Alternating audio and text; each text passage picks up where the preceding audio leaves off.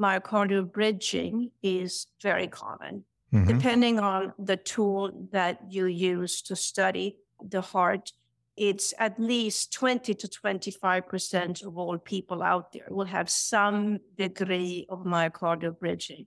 But it's a wide variability in the severity of the bridging. Is it possible then that many of these blocked coronary arteries resulting in sudden cardiac arrest could be as a result of a bridge that's been unrecognized? Yes.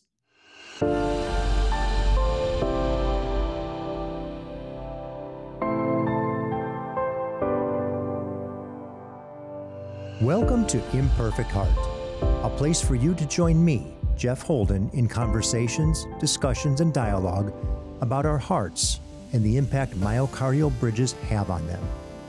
We'll talk with healthcare professionals, those in related fields that support our condition, and others just like us with stories of their myocardial bridge experiences. It's my intention for this content to inform, educate, entertain, and even motivate or inspire you in your personal journey on dealing with a myocardial bridge. Most importantly, is to have you leave each episode with hope, knowing you're not alone and that what you're experiencing is real. My guest today is somebody many of you on the Facebook page for Myocardial Bridges will recognize.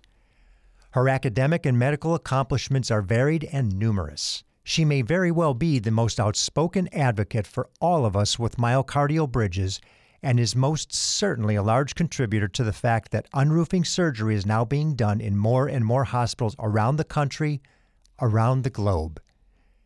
She received both her bachelor's and doctorate degrees in medicine from Karolinska Institute in Stockholm, Sweden. She received a special fellowship in cardiovascular medicine at Stanford University in 1976. After several other residencies, both in Sweden and in the United States, she returned to residency in internal medicine at Stanford University School of Medicine. In 1980, she did her fellowship in cardiovascular medicine again with Stanford, where she currently practices as professor of cardiovascular medicine. She has passed numerous boards, received many research grants, has held multiple academic and non academic positions with Stanford, participated on national committees and task forces with emphasis on echocardiography and cardiology, has been published in over 10 scientific journals, has spoken or appeared on many broadcast outlets, including the BBC, and has been recognized as one of the best doctors in America among many other awards. She's written and published over 130 peer reviewed articles. She's also responsible for the myocardial bridge research team at Stanford University, where they have published 16 full peer reviewed manuscripts, four case reports, two review articles, and many abstracts on myocardial bridges. Without her efforts, many of us would not be where we are today, myself included. It is with great pleasure and a very humble heart, imperfect, but humble, that I introduce a true pioneer in the field of cardiology, Dr. Ingela Schnittger. Dr. Schnittger, thank you for affording me the opportunity to spend a little time with you to talk about myocardial bridges. You are an icon in the field and a beacon of hope for so many that are still working to get proper diagnosis of their symptoms and or working to find a surgeon to perform their unroofing.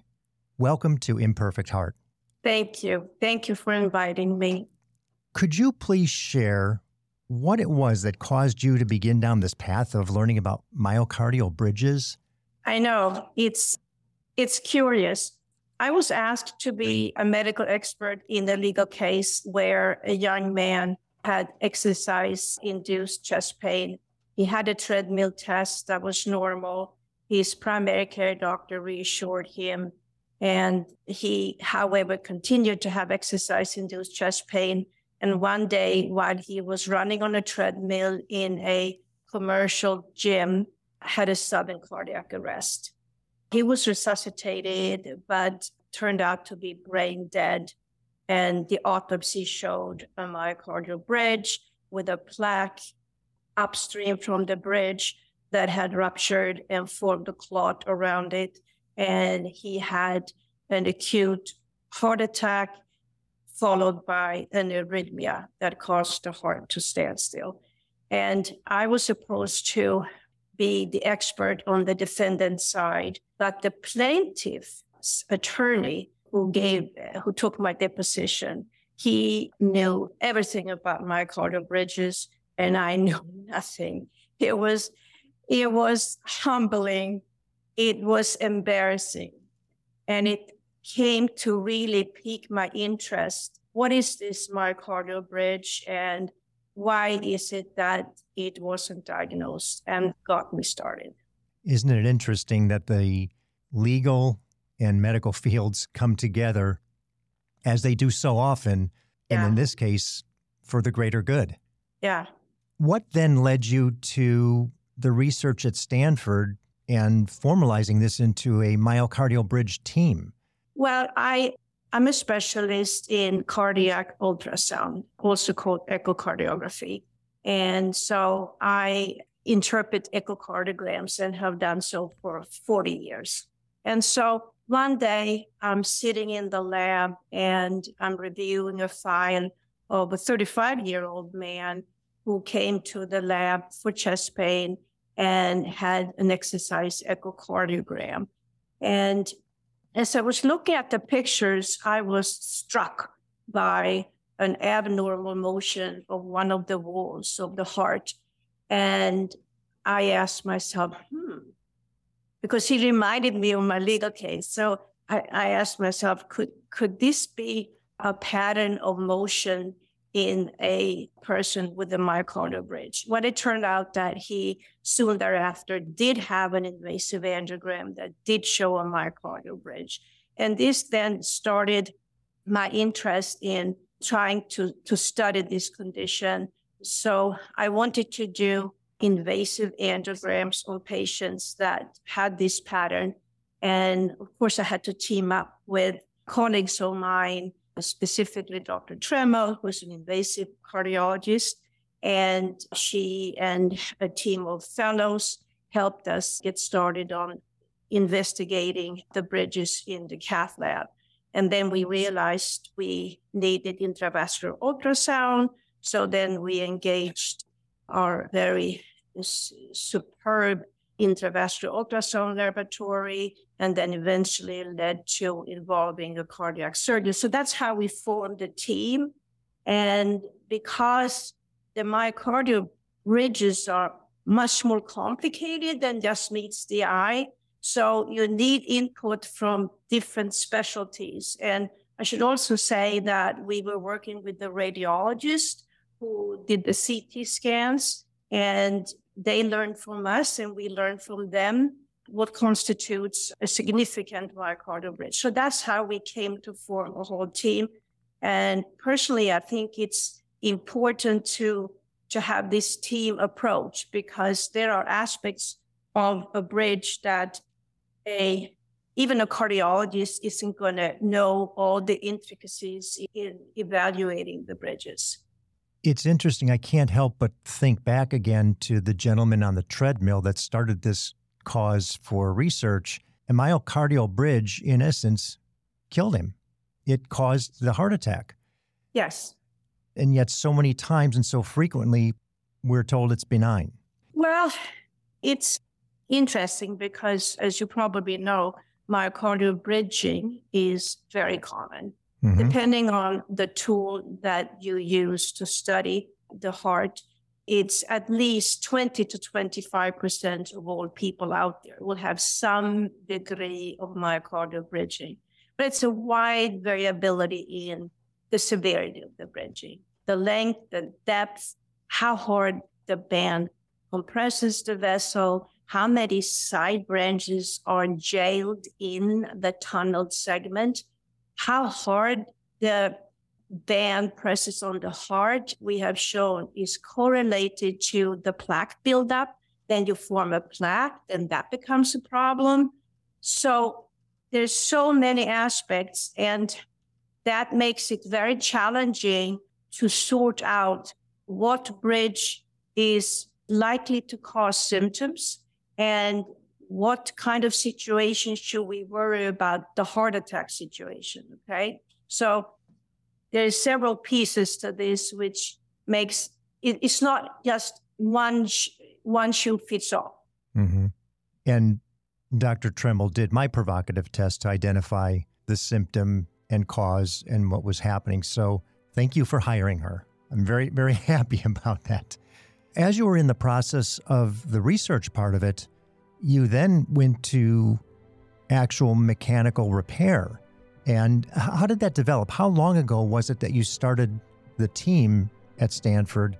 And then at what point did you decide, hey, we can actually do repair as well? We can do the surgery on these things as well as diagnosing and understanding?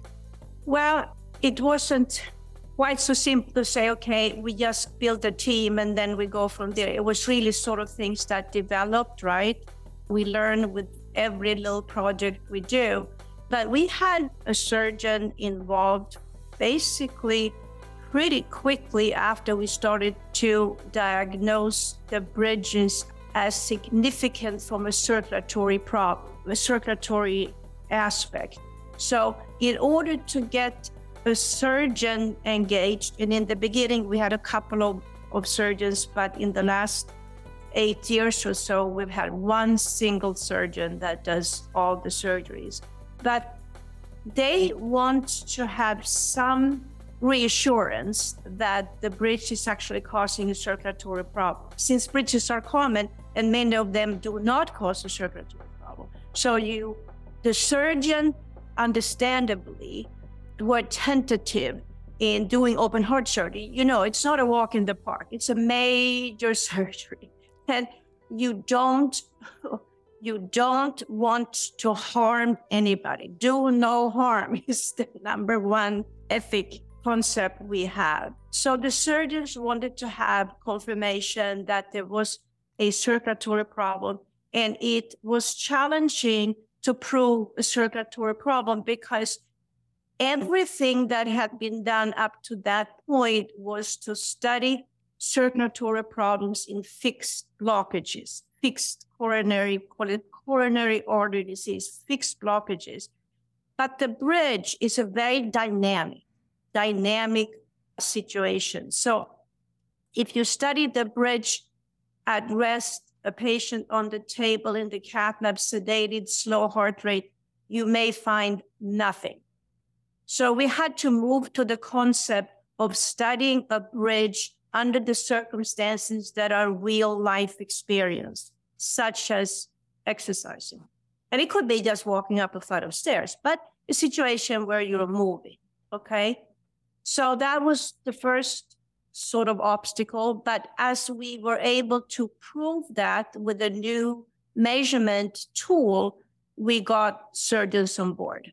Why do you think that there's still such a lack of understanding about the symptoms of bridges when now you've got what 10, 12 years of history, surgery, correction, diagnosis, yet it still seems to be vague in the cardiology community? Yes, I, I agree with you. And I think first and foremost, as I mentioned, you you have to use different tools to prove that there is a circulatory problem. Okay, you have to study the artery during induced stress that we do in the cath lab. And secondly, I think that, as you know, a majority of the patients that have a significant myocardial bridge do have endothelial dysfunction. What is endothelial dysfunction? Well, the lining of the vessel is made up of special cells called endothelial cells. And in order for the blood vessel to stay healthy and stay open all the time, those endothelial cells have to be healthy. They produce nitric oxide, they produce endothelin 1 that keeps the vessel open when you bang on that vessel every minute, every second, you traumatize the endothelial lining and you have a tendency to develop spasm. Why is that important? Well, because the spasm is random. It comes at rest. It can wake a person up at night. it comes with emotional stress. It comes with physical stress too. But the problem here is that the patient, the person afflicted by this condition, had chest discomfort with effort and at rest. If you go to a doctor and say you have chest pain, they're going to say, oh, okay, let's see, do you have any risk factors for coronary artery disease? Maybe this is GERD, whatever. Maybe you end up saying, okay, well, it's pretty typical pain from the heart. But when you say you get pain watching a movie or talking to your partner or spouse or kid, then the doctor is going to say, uh uh-uh, uh this is not typical. You're probably just a little stressed. You're, you're a little bit, you know, anxious. This is not heart disease. That's a problem. Mm-hmm. So then people get discarded. So it's, it's, I think the symptomatology with pain, both with effort and rest, as well as it being very common condition, challenging to sort out which bridges are causing problem. And in order to, to study that, you have to understand that this is a dynamic situation and you have to apply different diagnostic tools. And I can certainly concur with the at rest because most of my spasms occurred initially at rest. Yeah. And I had my myocardial infarction, which it's so hard to say I had a heart attack, but yeah. I had that heart attack in the morning coming out of bed. Yeah. So nothing to do with stress or exercise. As a matter of fact, when I exercised, it was better. Right. I never had the symptoms under heavy exercise.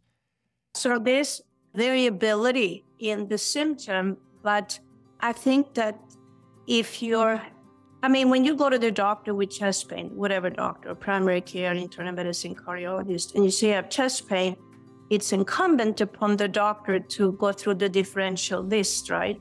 But to discard the patient that's, ah, it's musculoskeletal.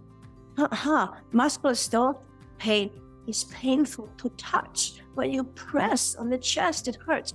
Heart pain does not hurt from the surface if the pain is coming from from the heart, you cannot elicit the pain by pushing on the muscle. So, you know, there's there's a number of ways you can narrow down the potential differential diagnosis because of course chest pain. I mean, every patient that walks through my office door has chest pain mm-hmm. of some sort or another. And so it's a common problem, right? So we need to do better in in asking questions that might lead you down the, the road of, oh, would this be a myocardial bridge? Is there one gold standard that identifies the fact that, yes, this is a myocardial bridge with enough severity to cause symptoms? Well, I think that the most reliable non invasive test is the CT scan. And we have shown that you, if you do a careful CT scan with controlled heart rate, you want the heart rate to be 60 or less, otherwise you get fuzzy pictures when the heart moves. So you do a good CT scan, and from the CT scan, you can measure the length and you can estimate the depth. And we have developed a myocardial bridge muscle mass index. It's basically a number.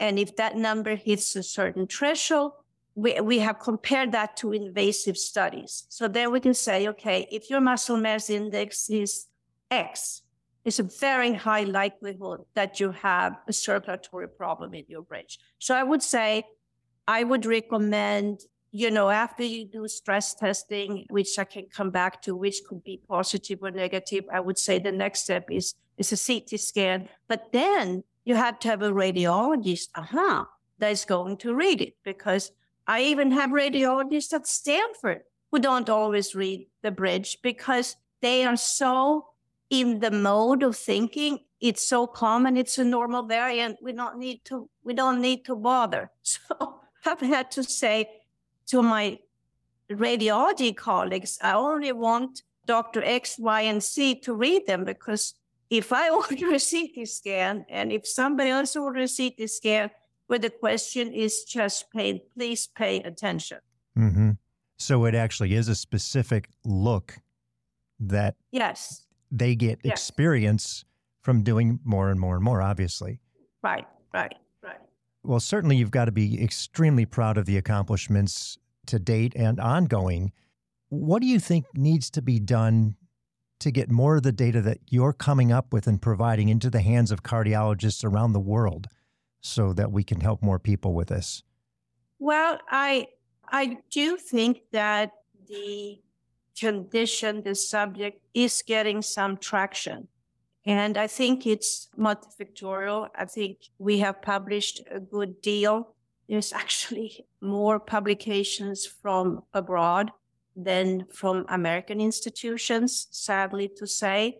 So I think that there is an increasing awareness in, in the cardiology medicine community. But I also think that, you know, your work and Facebook is also helping people to gain more understanding. And I think we get a lot of referrals from across the country and sometimes from abroad. And when I asked the person, the patient, how did you come to Stanford, they would say, well, I struggled for many years. I eventually got the diagnosis that I have a myocardial bridge, but I was told that don't worry, it's not causing your symptoms.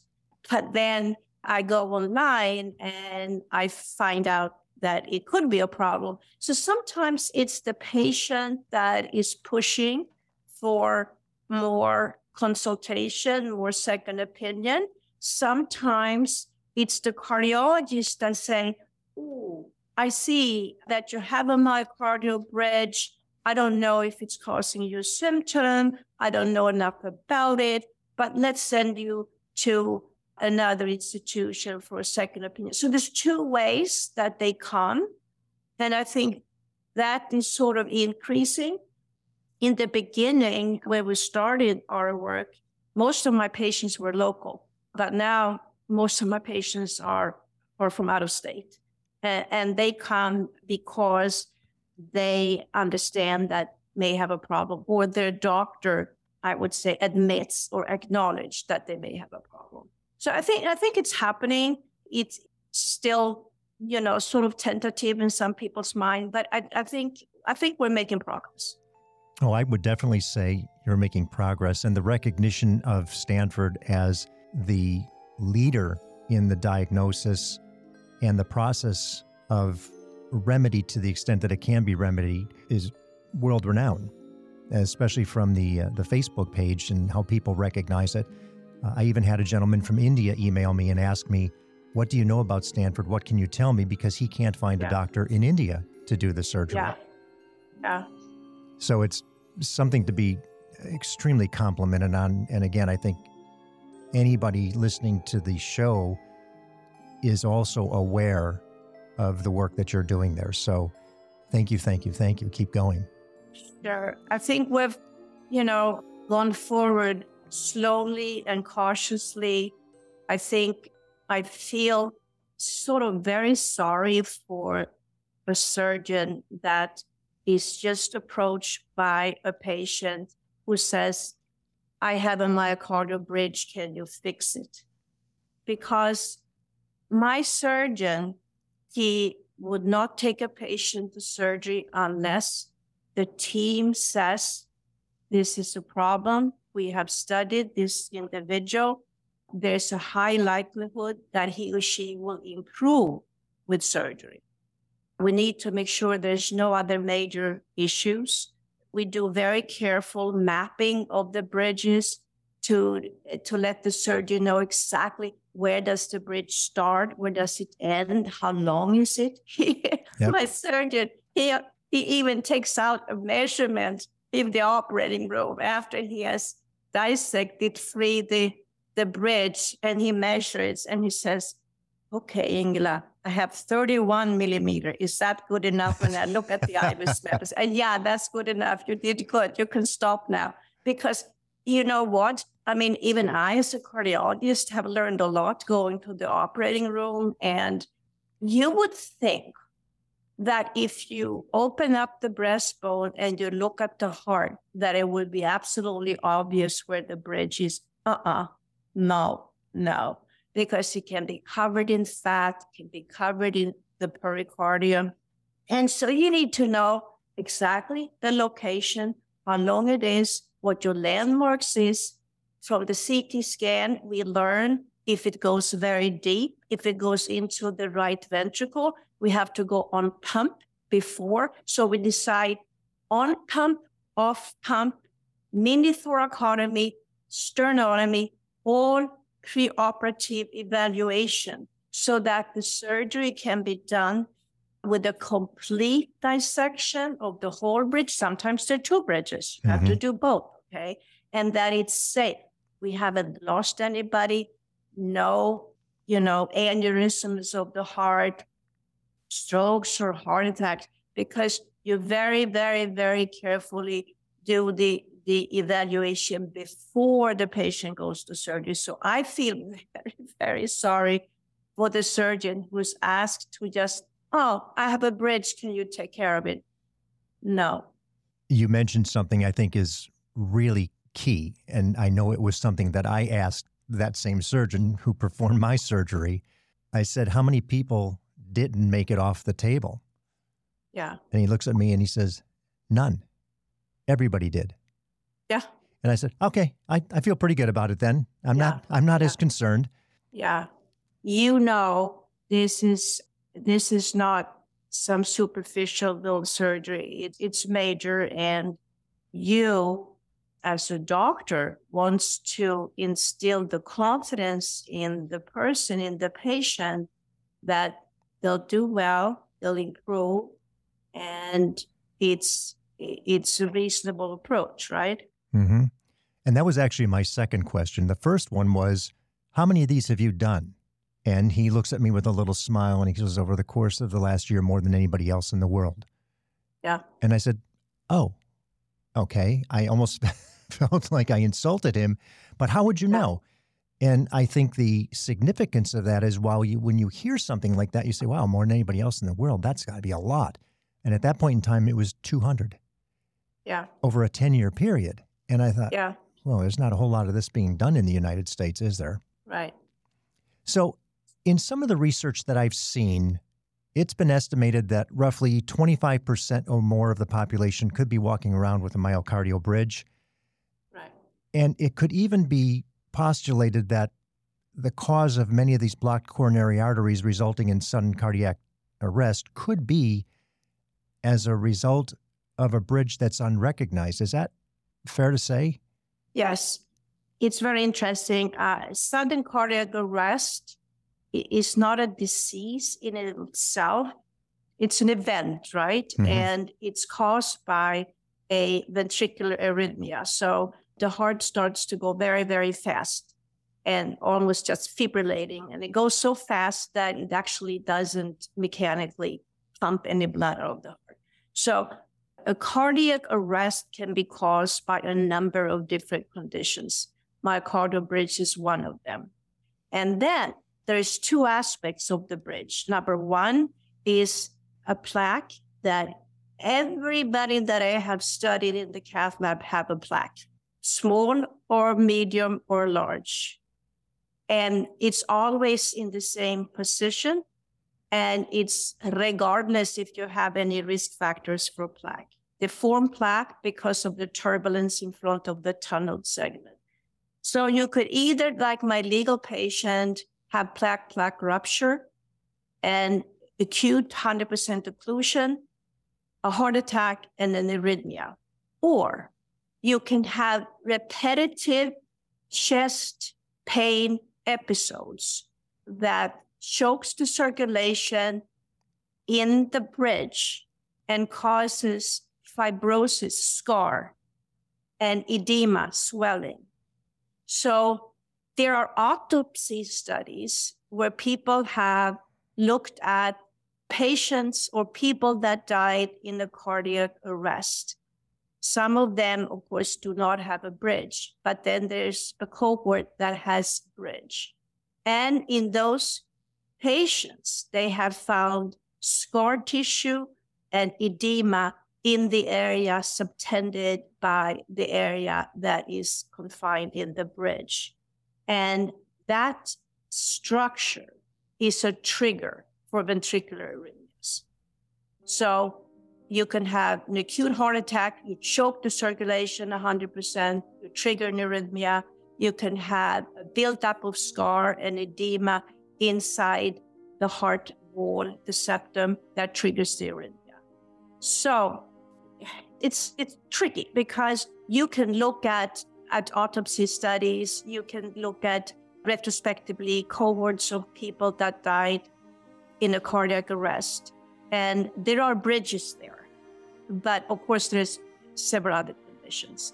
But when it comes to the bridges, you have to look for them because if, if the pathologist isn't thinking bridge, he's not going to find the bridge. Mm-hmm.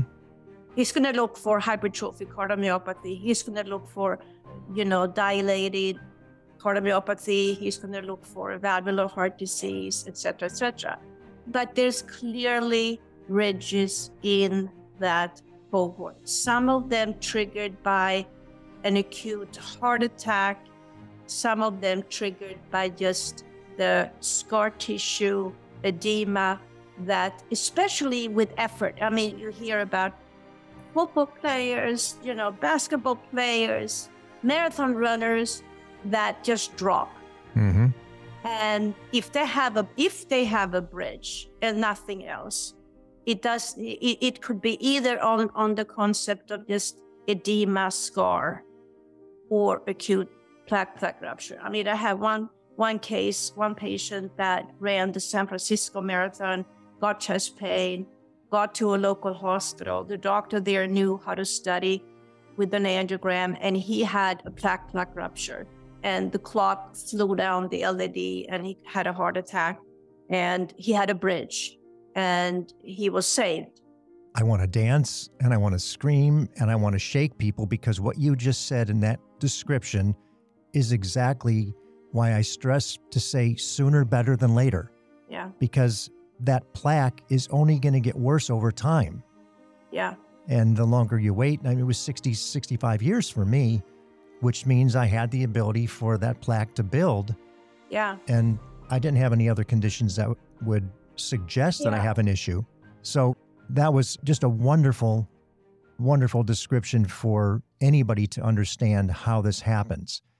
Yeah, and it is interesting because there is a group in Japan that has actually looked at autopsy studies uh, in patients with bridges and acute heart attacks.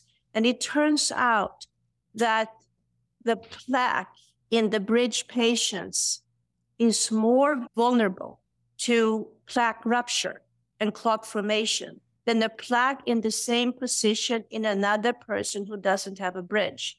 So these plaques are vulnerable to fissure and rupture and adhere clot.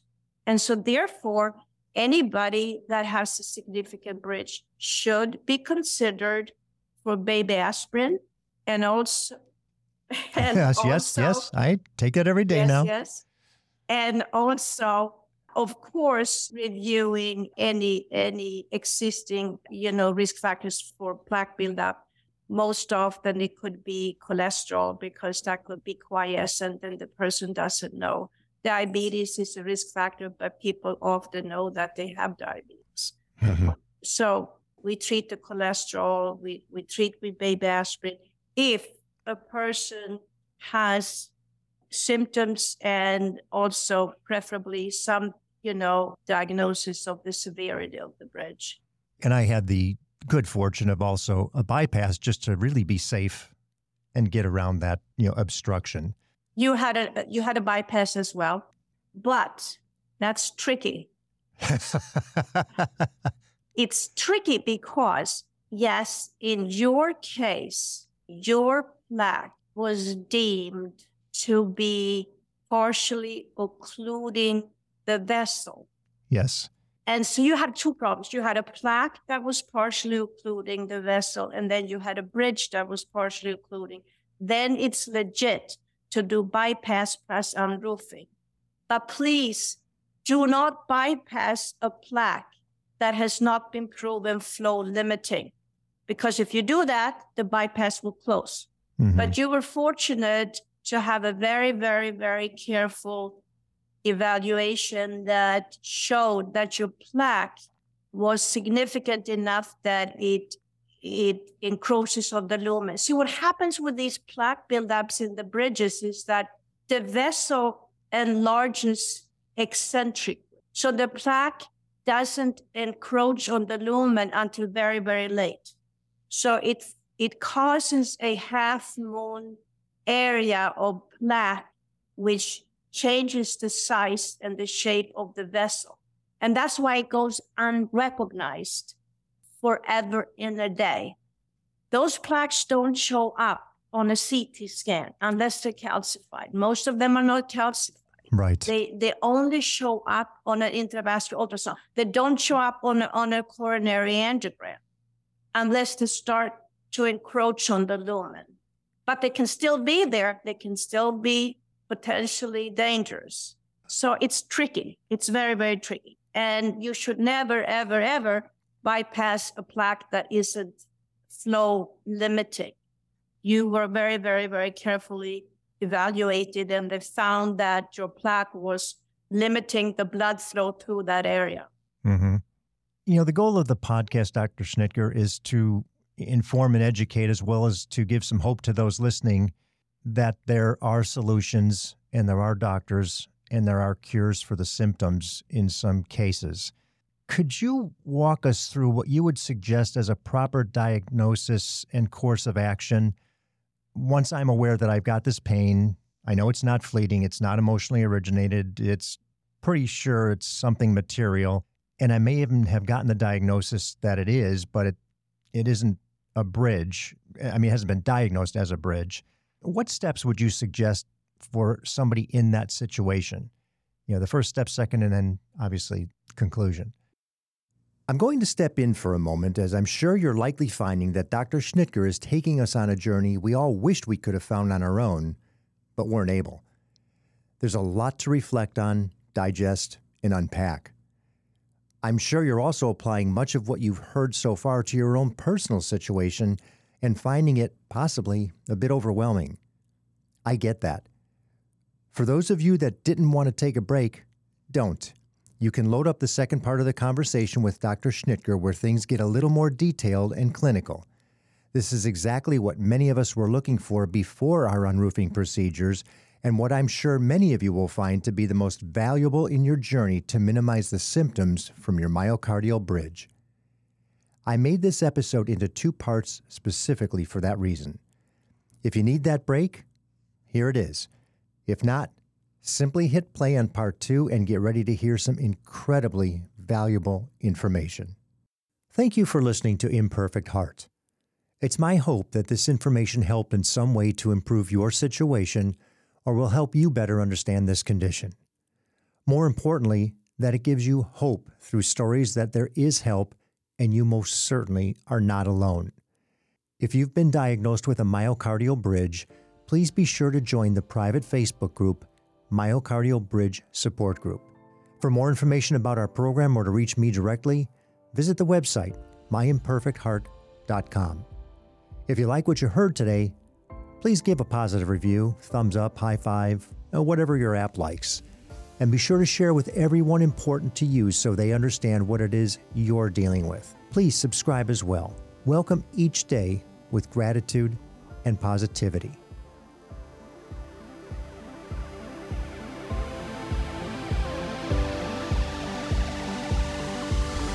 The views and opinions expressed in this program are solely those of the host and the guest and are not intended to provide, nor are they a suitable substitute for, professional care by a doctor, therapist, mental health professional, or other qualified medical professional. Imperfect Heart is a production of Hear Me Now Studio.